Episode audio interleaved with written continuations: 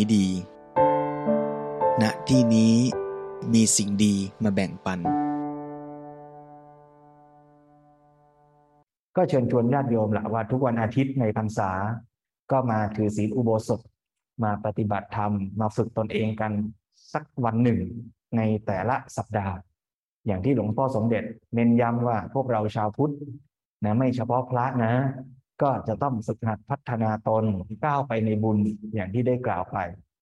ครานี้เมื่อจะพูดถึงการปฏิบัติในทางพระพุทธศาสนา ก็น่าจะได้หยิบยกข้อคิดข้อธรรมมาเล่าสู่กันฟัง ให้โยมทั้งที่เป็นผู้ปฏิบัติธรรม อยู่ประจำสม่ำเสมอแล้วด้วย รวมทั้งญาติโยมที่เป็นผู้ที่มาวัดเป็นประจำทำบุญทำกุศลเนืองนิด หรือแม้แต่เป็นผู้ใหม่ที่เริ่มเข้าวัด เริ่มสนใจในธรรม ได้เห็นภาพรวมของการปฏิบัติในทางพระพุทธศาสนา ซึ่งเดี๋ยวในช่วงหลังจากนี้เมื่อพระได้พิจารณาตักอาหารแล้ว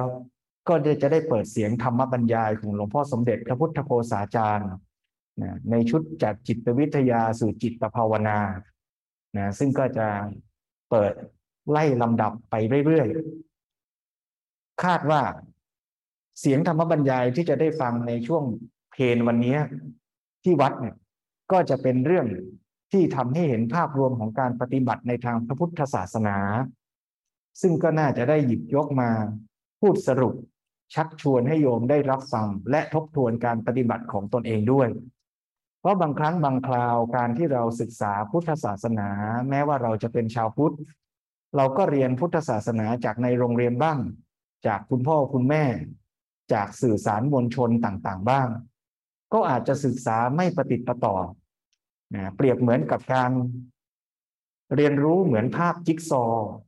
ที่เรียนรู้ทีละชิ้น ชิ้นนั้นบ้าง ชิ้นนี้บ้าง แต่ว่าไม่ได้ประกอบรวมร่างให้เป็นภาพใหญ่ภาพเดียวกัน บางทีผู้เรียนก็สับสนว่าจิ๊กซอแต่ละชิ้นนี่มันใช่ภาพเดียวกันหรือไม่ หรือชิ้นไหนที่มันเป็นชิ้นที่กระเด็นกระดอนมาจากกล่องอื่น มาจากลัทธิความเชื่ออย่างอื่น ซึ่งไม่ได้สอดคล้อง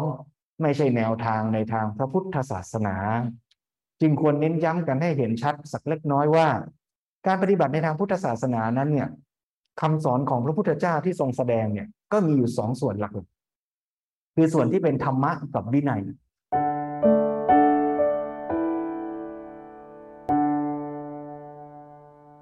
ธรรมะคือการแสดงความจริงของธรรมชาติเหมือนกับเป็น เพียวไซส์หรือวิทยาศาสตร์บริสุทธิ์ ที่บอกความจริงให้รู้ว่าชีวิตของเรามันมีลักษณะยังไง มันมีองค์ประกอบยังไงบ้าง ความจริงของชีวิตมันเป็นยังไง เวลาเรากินอาหารแล้วความสุขมันเกิดขึ้นน่ะ ความสุขมันหน้าตาเป็นยังไง มันเกิดขึ้นแล้วจีรังยั่งยืนไหมหรือมันเกิดขึ้นแล้วก็ดับไป มันเกิดขึ้นได้เองลอยๆไหมหรือมันเกิดเพราะอาศัยเหตุปัจจัยประกอบกัน เมื่อเราค่อยๆศึกษาและเห็นความจริงของชีวิต ว่าชีวิตของเราแท้จริงแล้วก็คือส่วนประกอบกันของรูปนาม ที่อาศัยเหตุปัจจัยประกอบกัน รูปร่าง เช่น สภาวะรูปธรรม คือร่างกายเราส่วนใดส่วนหนึ่งที่มีอาการร้อนเย็นในเวลานี้ มีอาการไหวๆมีอาการอุ่นๆ มันก็ไม่ได้เกิดขึ้นลอยๆ มันอาศัยเหตุปัจจัยจากอาหารที่เรากิน จากลมที่พัดมากระทบ จากลมหายใจที่เคลื่อนเข้าออก จากสภาพแวดล้อมรอบข้าง จากสภาวะจิตใจที่เป็นเช่นนี้ทำให้ร่างกายนะตอนนี้มันเป็นอย่างที่มันเป็นอยู่ ถ้าเหตุปัจจัยมันแปลเปลี่ยนไป สภาพอากาศแปลเปลี่ยนไป ใจเราเกิดตื่นเต้นหวาดกลัว สภาวะรูปธรรมคือร่างกายของเราก็จะแปลเปลี่ยนไป เพราะฉะนั้นไม่ว่ารูปธรรมหรือนามธรรม ก็ล้วนแต่อาศัยเหตุปัจจัยเกิดขึ้นเป็นไป แล้วรูปธรรมนามธรรมเหล่านี้ไม่ว่าความสุขความทุกข์ไม่ว่าร่างกายที่กำลังสบายหรือเจ็บปวด มันก็ล้วนแต่แปลเปลี่ยนตามเหตุปัจจัยทั้งสิ้น นั่นคือธรรมชาติของมัน แต่ปัญหาในชีวิตของเราชาวมนุษย์ เรามีปัญหาตรงที่ว่า เมื่อสิ่งทั้งหลายมันปรากฏเกิดขึ้นแก่เรา แล้วเราไปคิดมโน อยากให้สิ่งทั้งหลายมันเป็นอย่างใจเรา เวลากินไอติมแล้วอร่อย เราก็เผลอคิดว่าอร่อยอย่างเนี้ย ฉันชอบ เมื่อฉันชอบ ฉันก็อยากให้มันอยู่กับฉันนานๆ อยากให้มันอยู่กับฉันตลอดไป หรือแม้หมดไป ฉันก็อยากได้มันอีก ฉันก็เลยจะต้องกระเสือกกระสนดิ้นรนแสวงหาทำยังไงก็ได้ ให้ฉันได้กินไอติมอร่อยเจ้านี้อีก ถ้าไม่ได้ทุกข์ถ้าได้สุขแล้วยึดติด เราก็เลยตกอยู่ในวังวนของการยึดสุข เสพติดความสุข แล้วก็ไขว่คว้าแสวงหาความสุข เมื่อไหร่ได้มาก็ยึด เมื่อไหร่ไม่ได้ก็ผิดหวังเศร้าโศก ร้องห่มร้องไห้อย่าว่าแต่ไอติมอร่อย แม้แต่ร่างกายเราเองเราก็เผลอยึด ยึดว่ามันจะต้องสวย ผมจะต้องขาว ผิวจะต้องตึง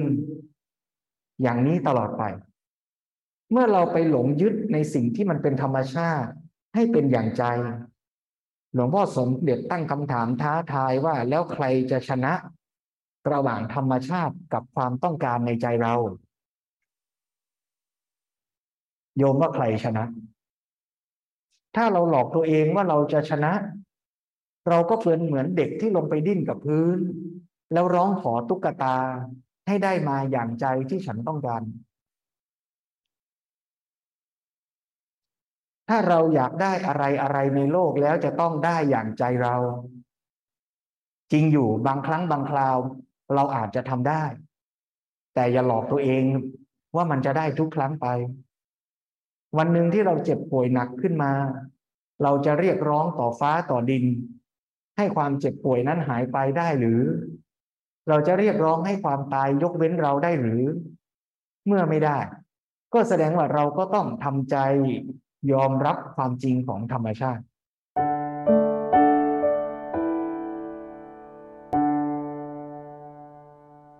การยอมรับความจริงของธรรมชาติไม่ได้แปลว่า เราจะไม่ขวนขวายทำให้มันดี แต่มันต้องดีตามเหตุและปัจจัยของมัน เหมือนเราปลูกต้นมะม่วง เราก็มีหน้าที่ทำกรรมให้ดีในส่วนของเหตุปัจจัยที่เราทำได้ อะไรที่เราทำได้ล่ะ เราจะรดน้ำพรวนดินใส่ปุ๋ยก็ทำเถิด แล้วต้องทำด้วยปัญญาคือรู้เข้าใจว่าต้นมะม่วงต้นนั้นต้องการน้ำแค่ไหนต้องการปุ๋ยอะไร เราก็ใส่ปุ๋ยใส่น้ำให้พอเหมาะพอสม ต้นมะม่วงก็จะเติบโตได้ดีเท่าที่มันจะเป็นได้ แต่ก็อย่าลืมว่าต้นมะม่วงที่มันโตมันไม่ได้ขึ้นกับเหตุปัจจัยคือเราฝ่ายเดียว มันขึ้นอยู่กับเหตุปัจจัยอื่น ๆ เช่น ดินฟ้าอากาศหรือแม้แต่ตัวเมล็ดพันธุ์ของมะม่วงนั้นเองด้วย หน้าที่ของเราคือทำเหตุปัจจัยของเราให้ดีที่สุด แต่ว่ายอมรับเหตุปัจจัยที่ควบคุมไม่ได้ด้วย เราจะทำธุรกิจ เราจะดูแลแม่ที่เจ็บป่วย เราจะเลี้ยงลูกให้เติบโต ก็อย่างเดียวกันนั้น คือมันมีเหตุปัจจัยในส่วนที่เราทำได้ เราต้องทำให้เต็มที่ แต่มันก็มีเหตุปัจจัยในส่วนที่เราควบคุมไม่ได้ ที่เราต้องยอมรับ คนมีปัญญาก็จะทำเหตุปัจจัยในส่วนที่เราทำได้ให้ดีที่สุด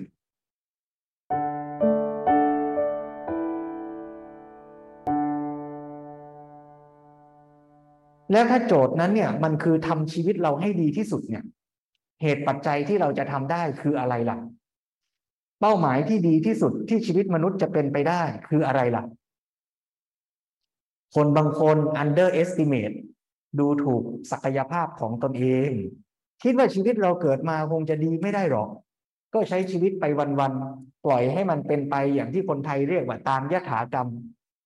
หลับหลับตื่นตื่นหายใจไปวันๆ แต่ถ้าเกิดเรากลับมาเห็นศักยภาพของชีวิต ว่าการเกิดมาเป็นมนุษย์นั้นเราสามารถฝึกหัดพัฒนา สามารถเป็นคนที่ดีมีประโยชน์พัฒนาตนเองให้ดียิ่งขึ้นกว่าที่เราเป็นในวันก่อน แต่ก่อนเราเคยขี้โกรธขี้โมโห เราสามารถฝึกได้นะ ใจเย็นได้นะ แต่ก่อนเราเป็นคนเห็นแก่ตัวเอาแต่ใจ สามารถฝึกที่ใจเห็นอกเห็นใจช่วยเกื้อกูลผู้อื่นก็ได้นะ เมื่อเราเห็นศักยภาพในตัวเราอย่างนี้เราก็จะฝึกหัดพัฒนา นี่คือการตั้งเป้าหมายว่าเราจะทำชีวิตเราให้ดีขึ้น และดีขึ้นเรื่อยๆ จนกระทั่งเป็นอิสระจากกิเลส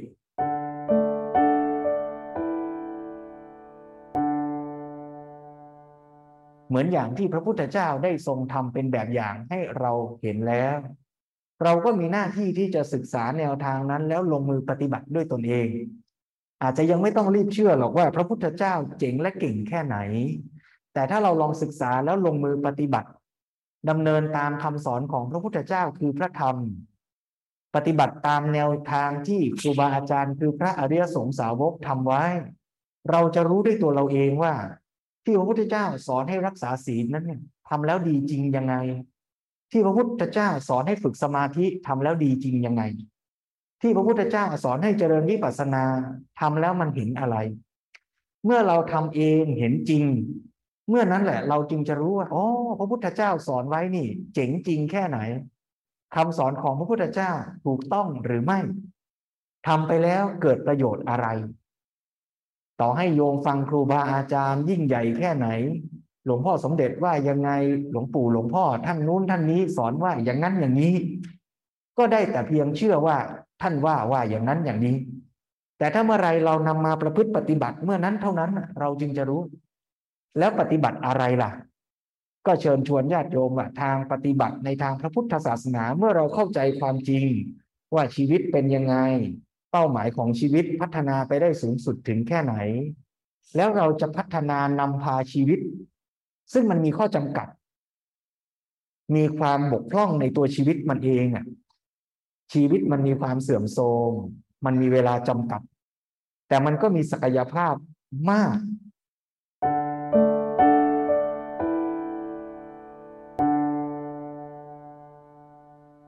ถ้าเราเห็นความจริงนี้เราก็จะเร่งรุดพัฒนาชีวิตในเวลาที่เรามีอยู่ด้วยการดำเนินชีวิตให้ดีที่สุด แนวทางการดำเนินชีวิตที่ดีนั้นพระพุทธเจ้าทรงแสดงไว้ในชื่อว่ามักมีองค์แปดหรือทางสายกลาง หรือว่าโดยย่อก็คือไตรสิกขา คือการดำเนินชีวิตที่พอเหมาะพอดีคำว่าทางสายกลางไม่ได้แปลว่า กลางระหว่างสองสามตัวเลือกที่มี แต่ทางสายกลางหมายความว่าพอดีเหมาะสมตามเหตุปัจจัย เหมือนรดน้ำต้นมะม่วง ต้นมะม่วงต้องการน้ำแค่ไหนก็ให้ตามนั้น เพราะฉะนั้นต้องมีปัญญาว่าชีวิตของเราอะในด้านพฤติกรรมจิตใจและปัญญา ดีที่สุดคือแบบไหน ในด้านพฤติกรรมอะไรคือพฤติกรรมที่ดี ก็ทำอย่างนั้นเรียกว่ารักษาศีล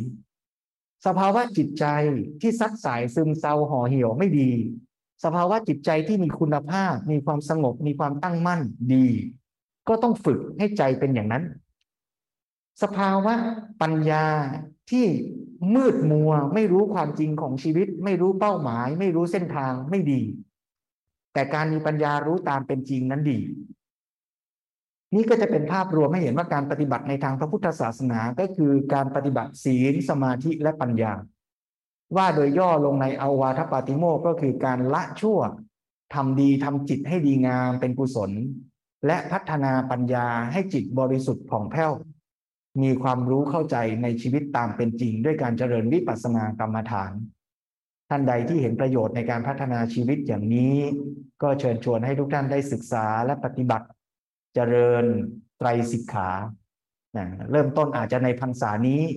นะตั้งแต่ต้นพรรษาก็ได้เชิญชวนญาติโยม หลายท่านหลายคณะให้เจริญไตรสิกขานะในชีวิตประจำวัน อย่างเต็มกำลังความสามารถ วันนี้โยมมาวัดก็ถือว่าได้เจริญไตรสิกขานะในการที่จะได้ให้ทานด้วย ตั้งใจสมาทานรักษาศีลด้วย รักษากายวาจาของตนให้ดีงามด้วย รักษาจิตใจให้เป็นกุศล แล้วก็ได้ฟังธรรมนำไปคิดพิจารณา ดียิ่งขึ้นก็คือนำไปประพฤติปฏิบัติด้วย ขออ้างอิงบุญกุศลที่โยมได้กระทำในวันนี้ ให้เป็นภาวะปัจจัย